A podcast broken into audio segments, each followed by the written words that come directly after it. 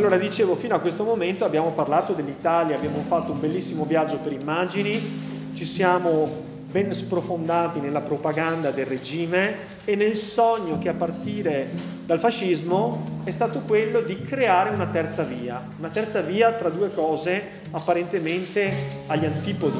Da una parte il liberalismo e il capitalismo, cioè le società fondate sulla divisione dei poteri, le società fondate su elezioni democratiche, ma anche sulla proprietà privata, sull'iniziativa personale individuale di tipo economico, sulla libera concorrenza, secondo il modello economico che era già stato indicato nel corso del diciassettesimo e poi approfondito nel diciottesimo secolo. Dall'altra parte, invece, ad est, dopo il millenovecentodiciassette, la grande rivoluzione bolscevica, con la quale abbiamo visto nascere un nuovo modello economico e sociale, oltre che politico, un modello in cui esiste un partito unico, il Partito Comunista, si tengono delle elezioni, ma le elezioni servono a scegliere i deputati all'interno di un soviet nelle fila dell'unico partito, in cui esiste una società senza classi, perché non esiste la proprietà privata, e ciascuno ha, in ragione del fatto che è cittadino di una certa nazione e non perché abbia più o meno meriti o più o meno capitali da poter sfruttare a proprio vantaggio di sé e della propria famiglia. In mezzo a questi due modelli, uno che comporta una competizione sfrenata tra gli individui, i quali sono portati a perseguire il proprio interesse personale senza avere la minima cognizione di quello che sia il bene pubblico, perché in una visione che è quella liberale ciascuno compete con l'altro, più o meno nell'ottica che dovrete adottare anche voi quando uscirete dal mondo della scuola. Avere un curriculum che sia più ricco in maniera da accaparrarsi i posti migliori, meglio retribuiti, più socialmente in vista, e questo comporta una gara continua di tutti contro tutti. Questa è un po' la visione privatistica.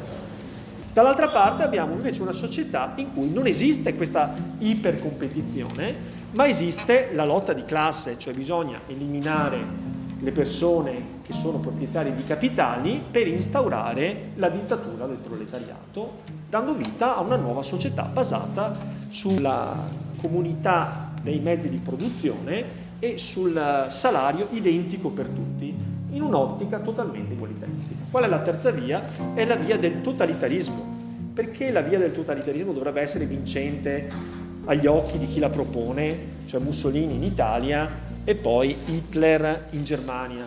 Le altre forme dittatoriali sono di ispirazione fascista, ma non sono un totalitarismo compiuto. Francisco Franco, Orti, nelle varie regioni d'Europa in cui si affermano queste dittature di destra.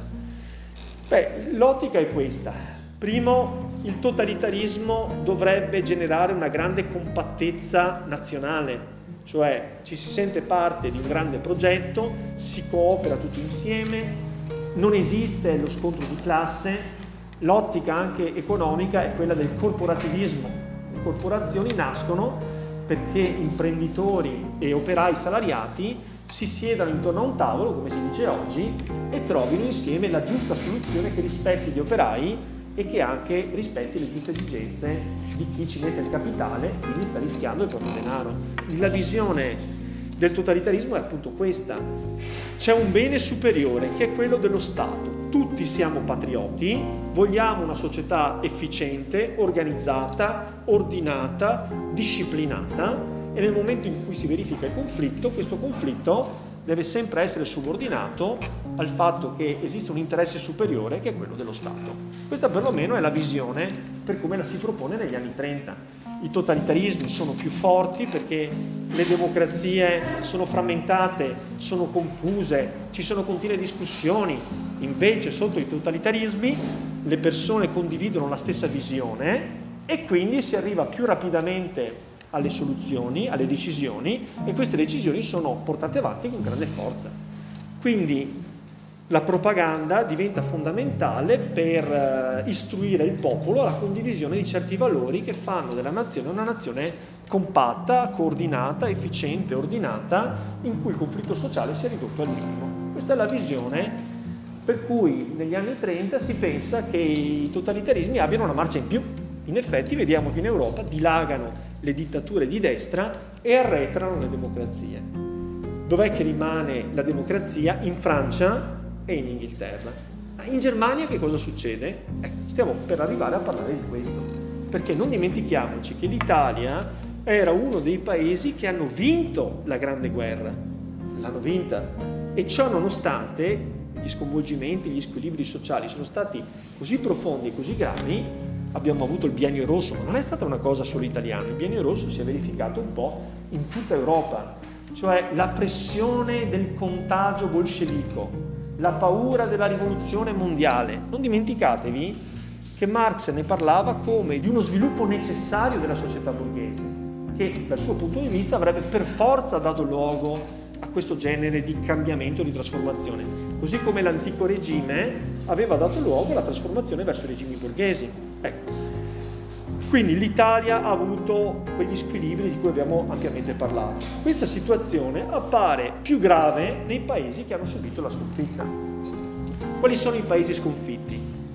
Beh, abbiamo l'Austria, la Turchia e la Germania, essenzialmente. Allora, l'Austria, lo sappiamo benissimo come è stata ridotta, è stata privata dei sette ottavi del suo territorio. Essenzialmente è rimasta la grande capitale. In Austria vivono solo popolazioni di lingua tedesca, però le potenze vincitrici della Grande Guerra non vogliono che l'Austria venga annessa alla Germania. Questo è un elemento interessante perché sarà uno dei punti di rivendicazione che Hitler porterà avanti negli anni trenta. Poi la Germania viene considerata un paese che ha provocato la guerra, anzi il paese che l'ha provocata, verrà attribuita una grande colpa alla Germania. Secondo elemento, sappiamo che i trattati di Parigi e di Versailles sono stati estremamente punitivi contro la Germania, proprio in quanto identificata con il paese che ha causato la guerra. Fino a che punto questo era vero? Era vero in parte, ma non era completamente vero, perché sappiamo che il conflitto era stato originato da un conflitto locale che riguardava l'Austria e la Serbia, ed era un gioco molto più grande di questi paesi, perché in mezzo c'erano anche la Turchia, l'impero ottomano, c'era anche la Russia. Insomma, c'era un gioco geopolitico estremamente complesso, a cui non era estranea neanche l'Italia. Altri elementi importanti sono questi: la Germania ha perso la guerra, però in effetti il paese non è stato invaso e l'esercito non è finito in rotta. Quindi la Germania è stata indotta ad arrendersi per cedimento del fronte interno e per convinzione da parte dei ceti dirigenti che ormai la guerra fosse finita, perché ceduto aveva l'Austria, ceduto aveva la Turchia, non avrebbe avuto alcun senso procrastinare la sconfitta inevitabile provocando distruzione e morti in Germania. A quel punto bisognava andare ad una resa onorevole.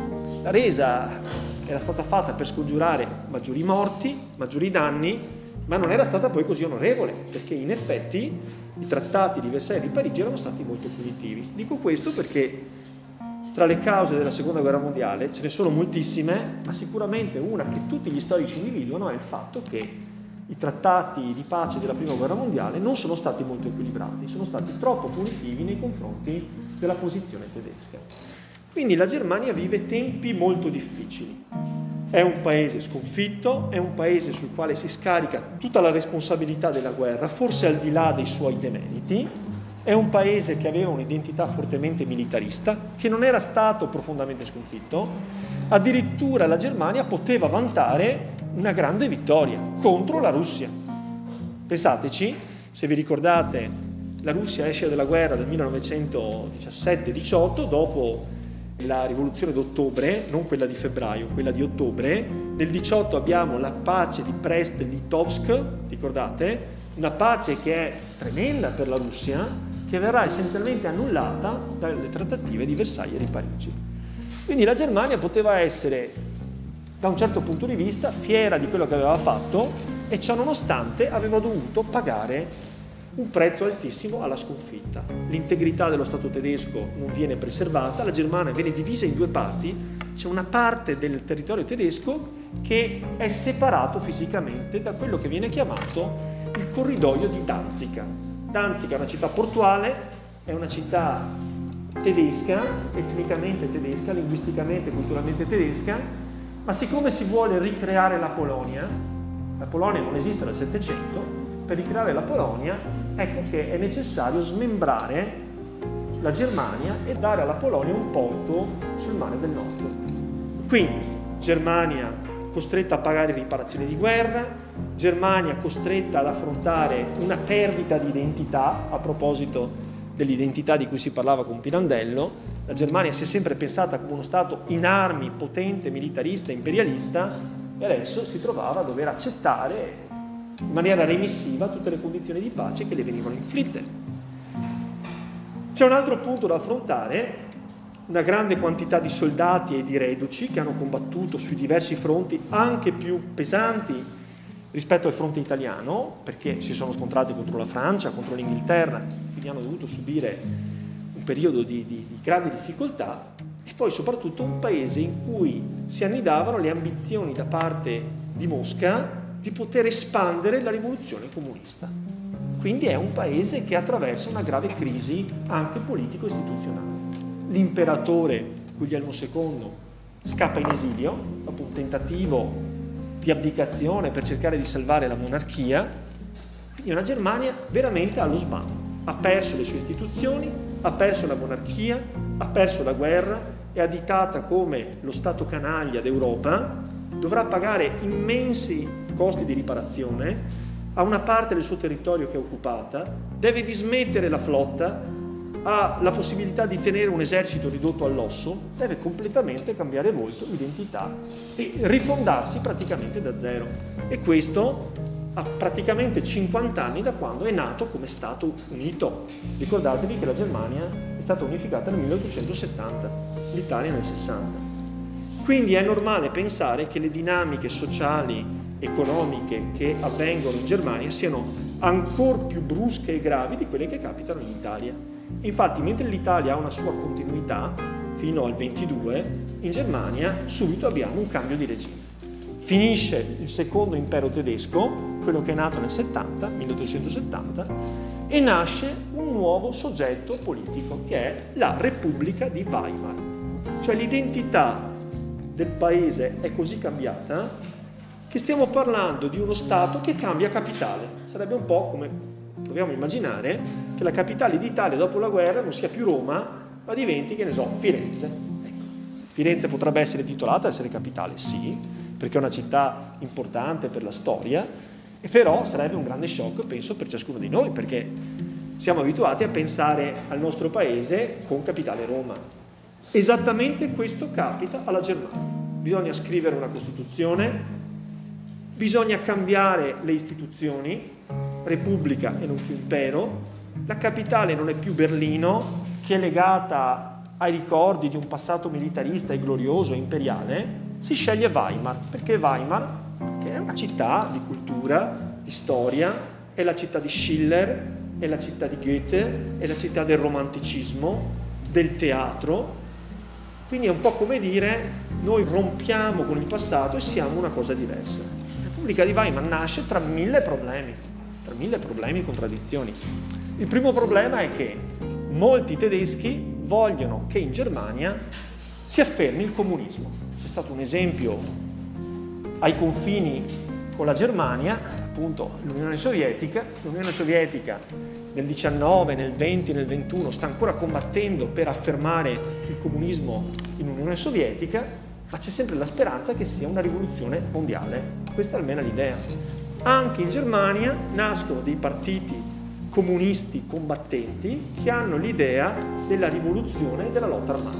Come si chiama il partito più attivo di ispirazione comunista che guarda alla Russia? Si chiama Lega di Spartaco, cui protagonisti sono Rosa Luxemburg e Karl Liebknecht.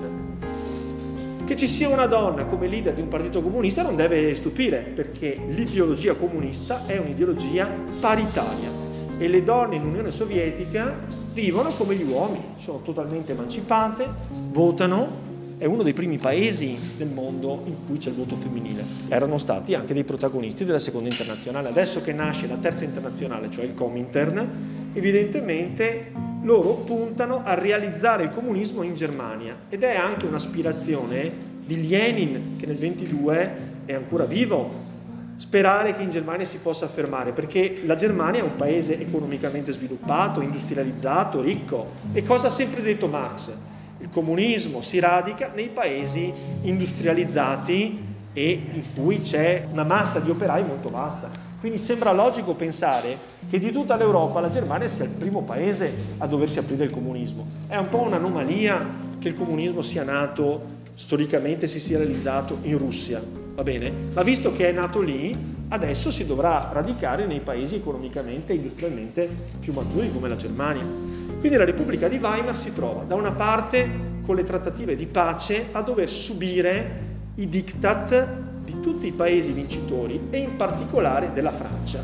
La Francia sappiamo che ha un'antica ruggine con la Germania che risale all'epoca in cui Napoleone terzo è stato sconfitto. La battaglia di Sedan, quante volte l'abbiamo nominata, ed è un ricordo doloroso per la Francia, una ferita che adesso può rimarginarsi infliggendo una grave umiliazione alla Germania. Ma chi è che deve pagare questa umiliazione? Deve pagarla la Repubblica di Weimar. Quindi la Repubblica nasce già con una identità debole. Perché?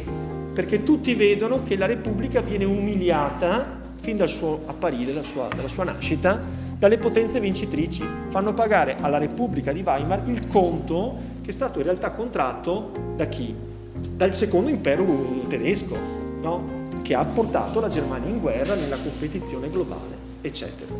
E dopodiché è contestata dalle frange di estrema sinistra, cioè questi gruppi, tra cui la Lega di Sparta, quella più attiva, che vogliono assolutamente fare della Germania un paese comunista. Sono convinti di potercela fare. Quindi deve difendersi da tentati colpi di Stato di sinistra. Ma come è avvenuto anche in Italia, di fronte a grandi manifestazioni, a grandi scioperi, addirittura attività che si potrebbero anche definire di tipo terroristico, cioè di lotta armata con in mente il conflitto di classe, ci sono analogamente tentati colpi di Stato di destra, cioè la reazione da parte degli ex generali che pensano a se stessi come a generali non sconfitti sul campo di battaglia, ma sconfitti dalla politica che non ha avuto coraggio e fiducia nella vittoria finale. Sto usando già una terminologia che ricorderà poi quello che dirà Hitler, la vittoria finale. La Germania forse avrebbe potuto farcela. Noi generali abbiamo fatto tutto, tutto quello che potevamo fare. Se la Germania è stata sconfitta non è colpa nostra, noi abbiamo dimostrato di essere la parte sana del paese. E adesso il paese sotto la Repubblica viene contestato e è finito nel caos. A tutto questo si va ad aggiungere un altro elemento ancora, il crollo verticale economico del paese. Il paese era orgoglioso della propria ricchezza, della propria condizione di benessere, delle proprie industrie. Gli operai tedeschi avevano visto migliorati i propri salari e in generale il tenore di vita tedesco andava verso lo standard inglese addirittura, cioè lo standard più alto in Europa. Dopo la prima guerra mondiale, quello che capita in Italia, cioè che le industrie devono riconvertirsi, capita in maniera amplificata in Germania. Le industrie sono state piegate all'economia di guerra, adesso devono riconvertirsi, c'è grande, come dire, disoccupazione. Ci sono i debiti di guerra da pagare e quindi non ci sono risorse da investire per aiutare per esempio i reduci di guerra, per attribuire pensioni a chi ha sacrificato la vita.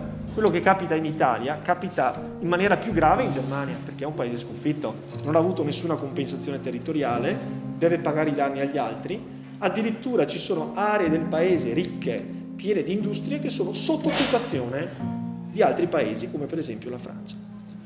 Qual è il risultato? Il risultato è che si comincia a stampare moneta. Si stampa moneta dando una risposta che non è una vera risposta, è una risposta apparente. Nell'arco di pochi mesi, il culmine avverrà nel millenovecentoventitré, noi avremo una iperinflazione che farà della Germania un paese praticamente fallito. Si andrà a comprare il pane con cariole di marchi, il cui valore è ormai inferiore alla carta sulla quale sono stampati. Quindi è un vero e proprio shock per i tedeschi vivere in un paese che sembra un inferno, un incubo, in mezzo alla disorganizzazione, al caos, con un cambio di capitale, con un cambio di istituzioni, con un cambio di identità, con un'economia in pezzi, con una crisi sociale in atto, con continui attacchi da sinistra e da destra. Questa è la condizione del dopoguerra tedesco tra il millenovecentodiciannove e il millenovecentoventitré. Va in una città tedesca importante sul piano culturale che possiamo anche associare alla nostra Firenze, cioè una città dall'alto valore simbolico. Non è Berlino però, perché Berlino era associata a cattivi pensieri del vecchio impero militarista e proiettato imperialisticamente nel mondo. Weimar voleva essere la rinascita di una Germania che dialoga, che è aperta, che è fondata sulla cultura, sul rispetto, una nuova Germania. Nel millenovecentodiciotto finisce la guerra, immediatamente il Kaiser è costretto alla fuga, si tenta di salvare la monarchia ma poi non si è in grado di farlo e avviene un cambio di regime. Che cosa succede? Quello che succede in Italia nel millenovecentoquarantasei. Una assemblea costituente, l'elaborazione di una Costituzione, una Costituzione che sarà la Costituzione di Weimar, molto avanzata, democratica, con suffragio universale maschile e femminile, cosa che è un grosso avanzamento per la Germania, ricordiamoci che in Italia ci arriveremo molto tempo dopo, e con la prospettiva però di tempi molto difficili, perché la Repubblica di Weimar eredita tutti i problemi del vecchio impero, deve ripagare i danni di guerra, è osservato speciale come uno stato canaglia, la Germania non è nella società delle nazioni, non le viene data la possibilità di entrare perché viene considerato un paese pericoloso, è un paese che deve riguadagnarsi la fiducia internazionale, oltre che riparare i danni che ha subito, i problemi sociali e soprattutto i problemi economici. Qualche personaggio quindi importante è questo. Von Baden è il cancelliere che cerca di salvare la monarchia, ma poi la monarchia non, non risulterà salvabile. L'esercito finirà per rifiutarsi di combattere, avremo la fuga di Guglielmo secondo e la creazione della Repubblica. Ebert poi è il personaggio socialdemocratico che guida il paese nella difficile fase della transizione. È un paese sconfitto, deve accettare la resa, deve accettare di essere dichiarato paese sconfitto nella guerra, avvia l'assemblea costituente, è parte di quel partito socialdemocratico che ha rinunciato alla lotta di classe e pensa al socialismo sì, ma attraverso il voto popolare. Cioè, dobbiamo convincere i cittadini a votarci e poi attraverso una serie di riforme con un processo lungo potremo forse un giorno arrivare anche al socialismo. Non è un gruppo, Ebert non fa parte di un partito militante armato sulla scia del leninismo, cioè l'idea che il partito comunista debba essere fatto da rivoluzionari di professione, non è questo. La Lega di Spartaco ve l'ho già annunciata, o in Germania, anche in Italia, si imita quello che è capitato in Russia. Cos'è capitato in Russia? Le aziende sono state occupate, sono stati formati dei consigli di fabbrica in cui comandano gli operai. Immaginate una scuola in cui si dica stop, non comanda più il dirigente scolastico, i docenti non hanno più potere, adesso decidono gli studenti. Questa è la situazione, è capitato anche in Italia. Si vuole che le fabbriche vengano gestite da chi ci lavora dentro. Ecco. E questo naturalmente è molto impressionante, spaventa tutti. Quindi abbiamo la Lega di Spartaco, di Karl Liebknecht e di Rosa Luxemburg. K P D è la sua sigla, si distingue molto bene dai socialdemocratici perché i socialdemocratici hanno l'idea di una transizione pacifica attraverso un'assemblea costituente, attraverso il suffragio universale, attraverso una repubblica e la separazione dei poteri. La Lega di Spartaco vuole invece azioni di lotta di classe, di terrorismo, Che, portano, che portino la Germania dentro all'orbita sovietica, a replicare il modello sovietico. Siamo ancora nella fase in cui c'è la speranza di una grande rivoluzione mondiale. Come finisce la storia della Lega di Spartaco? Finisce che l'unica strada che ha la Repubblica di Weimar per poter continuare la sua, il suo percorso è quello di reprimere con la forza questi tentativi di colpo di Stato, che siano di sinistra, Lega di Spartaco, che siano di destra, per esempio di generali che hanno combattuto nella Grande Guerra e che siano delusi di come è andata a finire, che siano convinti che loro come generali non hanno sbagliato, chi ha sbagliato è stata la politica e il fronte interno, cioè persone che parlano e non combattono, persone che non hanno avuto il coraggio di portare avanti la lotta quando c'era ancora prospettiva di salvezza. Chi è che sostiene la nuova Repubblica di Weimar? Sono forze politiche moderate e centriste. Vi ricordate quali sono i partiti che in Italia si affermano dopo il diciannove? Gli spartachisti non solo non riescono, i loro tentativi di colpo di Stato vengono repressi dalla forza pubblica e addirittura i due leader vengono assassinati. Questo ci dà l'idea della violenza, della virulenza degli scontri.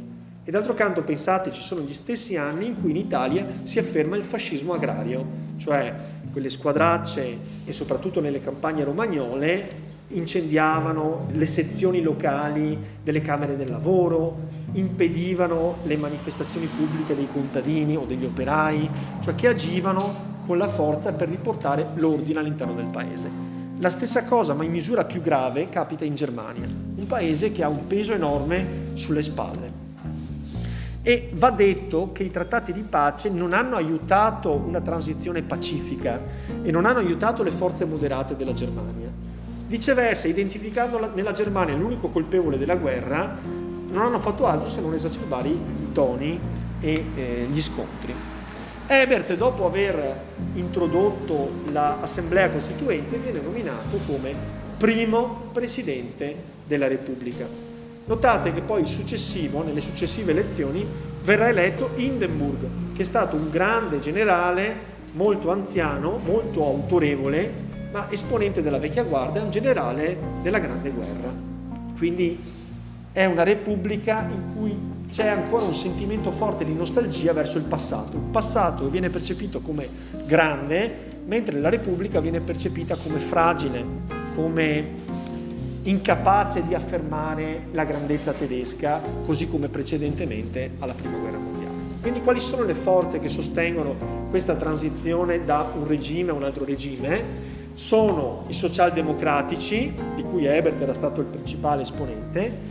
Poi abbiamo il partito che corrisponde in Italia al grande partito di massa che si afferma nel diciannove. Quali sono i due partiti di massa che si affermano in Italia nel diciannove?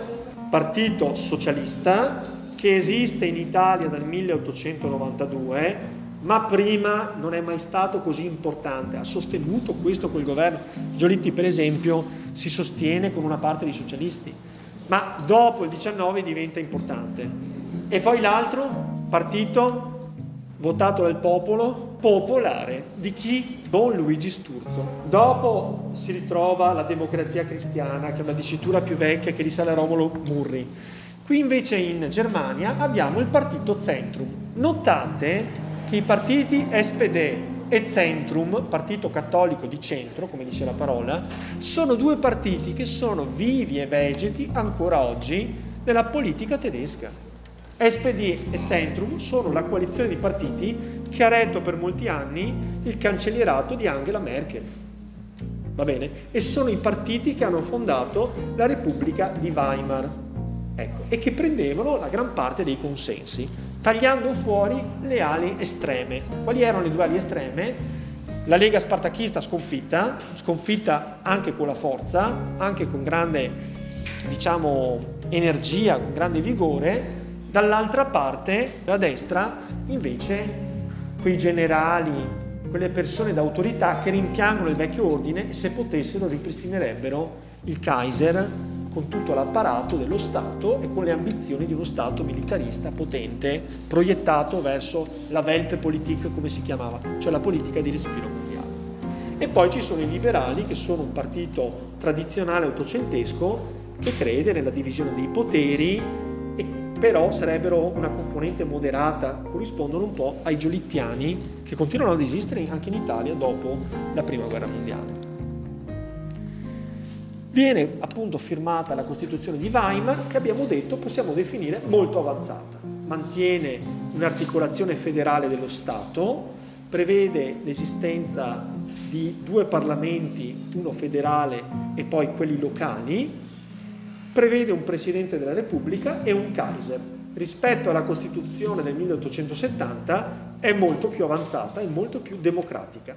Lo dice il suffragio universale, ma lo dice anche il fatto che il cancelliere non è più responsabile nei confronti del Kaiser, come era precedentemente, per cui abbiamo per vent'anni consecutivamente Otto von Bismarck al governo, ma questa volta è responsabile di fronte al Parlamento, il quale può sfiduciarlo, per cui siamo in una concezione anche moderna di poteri bilanciati. Il Presidente della Repubblica è eletto dal popolo, questo è un aspetto molto importante, perché poi a un certo punto noi troveremo che Adolf Hitler, che è il leader inizialmente di un piccolissimo partito, poi in seguito di un partito sempre più grande, si presenta alle elezioni presidenziali del millenovecentotrenta, sfidando Hindenburg. Non riuscirà a vincere, ma il suo partito avrà un'incredibile affermazione. Sulla base di quel consenso verrà poi nominato cancelliere. Va bene? Quindi sappiamo che nel nostro ordinamento il Presidente della Repubblica non viene scelto dai cittadini direttamente, ma attraverso un doppio livello, quello della politica, cioè del Parlamento, che in seduta plenaria congiunta eleggono il Presidente della Repubblica. Va bene, il Presidente della Repubblica comanda le forze armate, nomina il cancelliere, può sottoporre al referendum qualunque legge, può impugnare l'articolo quarantotto. Finisco con questo dicendovi che l'articolo quarantotto è un articolo importante per lo sviluppo poi nel senso del nazismo. Sappiamo che in Germania, a differenza di quanto è capitato in Italia, dove c'è stata una marcia su Roma, in Germania non c'è stata alcuna marcia su Roma.